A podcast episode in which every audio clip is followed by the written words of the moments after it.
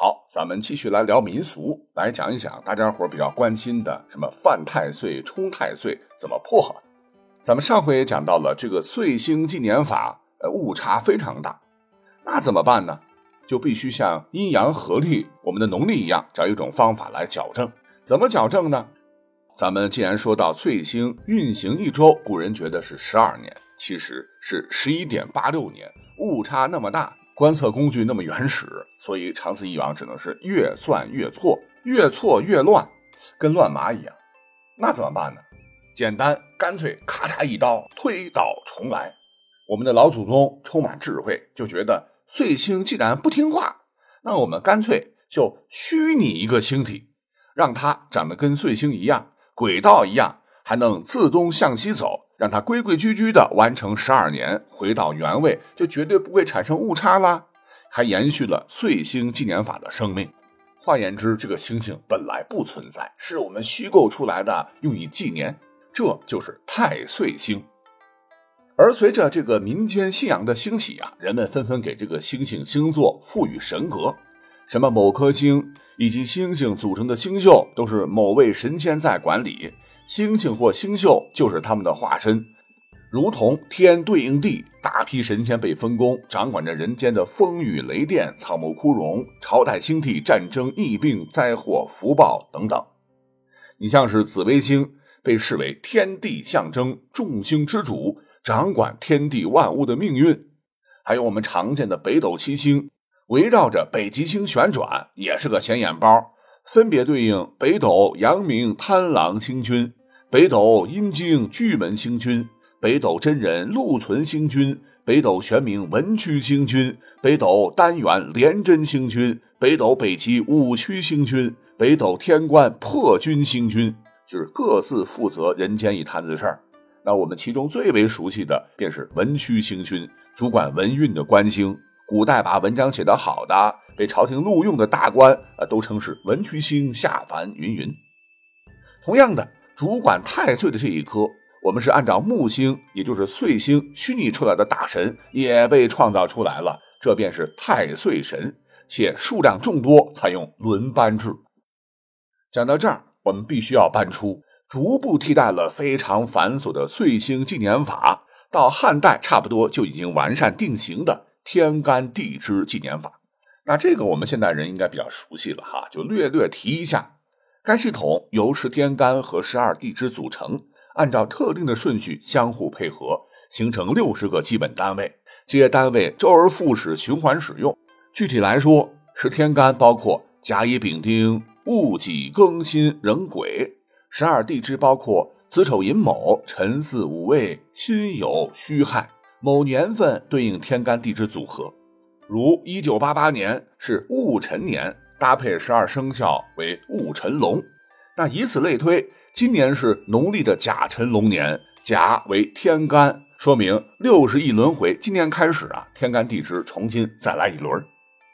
你看，听我这么简单一解释，天干地支组合而来的纪年法，非常的简单明了，不费神儿，也没啥误差。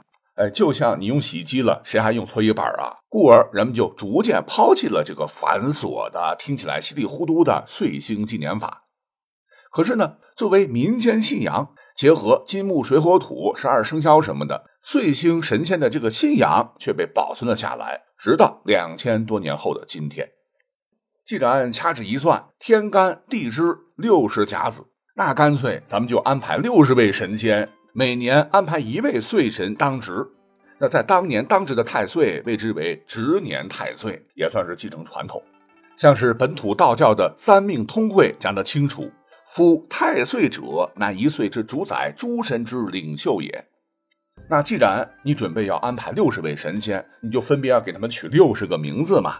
像甲子太岁安排金变大将军，一九二四年、一九八四年，呃，甚至是二零四四年，由他来轮班。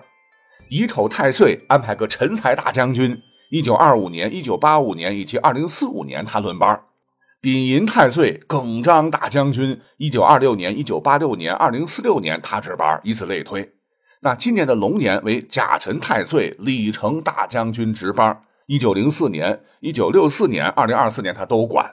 哈，那我们下次遇到他得六十年后了。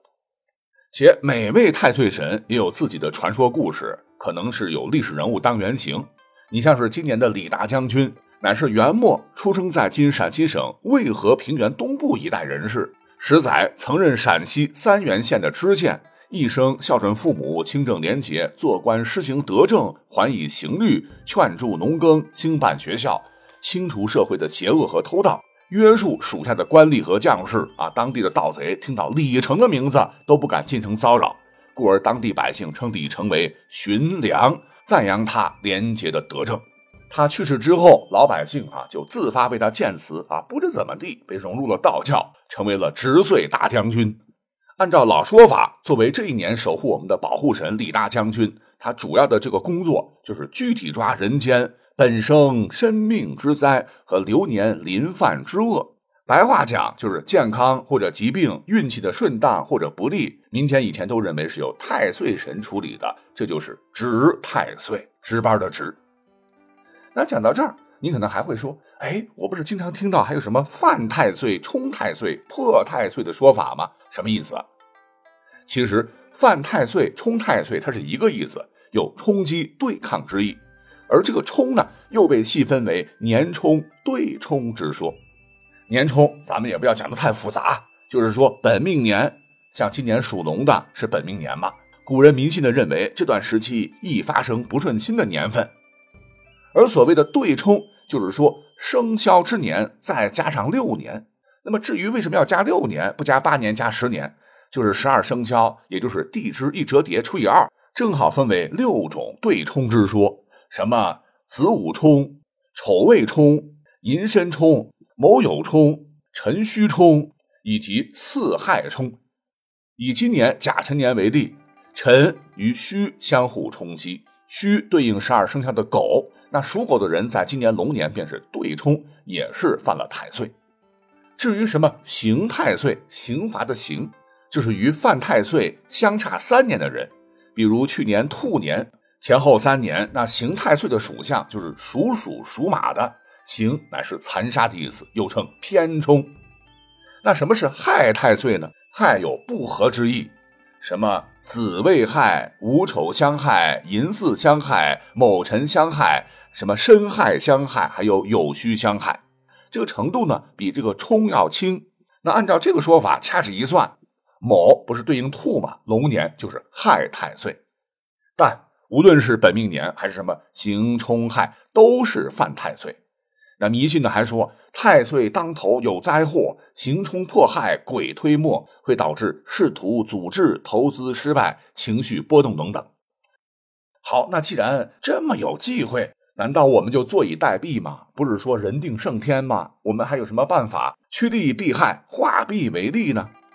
哎，那发明了这一套的古人真想到了一出破解之法。怎么破呢？为了诸事顺遂，民间说法，凡是涉及到相冲的这些生肖啊，都要到庙里拜太岁神。今年是李大将军，那就拜一拜，烧个香，还要佩戴什么护身符，穿红衣内裤等等，俗称破太岁，才会诸事顺吉，也可能会使得一些大师哎，今年发一些横财。那讲到这儿，我想已经把龙年相传了几千年所谓的太岁的民俗讲得很清楚了吧？最后。啊，如果您掐指一算啊，我犯太岁，很多朋友就会问了，那我按照刚才那些方法，呃，犯太岁破太岁能灵吗？那大力丸就举个自己的例子哈，你像我这个舅舅哈，前几天还特意告诉我说，看你头发长，赶紧去理了，别正月理发，因为有说法啊，正月理发死舅舅嘛。还有咱们的这个节目里介绍过，今年是什么？闰年闰月为无春日。很多说法甚嚣尘上，什么寡妇年不利结婚啊，不利搬迁。我告诉各位，完全属于以讹传讹、毫无根据的谣言。那刚才我们讲的很清楚了，太岁本来就是我们人虚拟出来的，原本是以纪年的啊，都被古人淘汰了啊。有些传统民俗，像贴春联、放鞭炮、给压岁钱，很喜庆，流传下来也就罢了。像一些什么犯太岁什么的，没有必要真当真儿。呃，如果说我听了以后心里就不舒服。我建议啊，穿红裤衩、红腰带，尽量少花钱，求个福、求个平安就行了。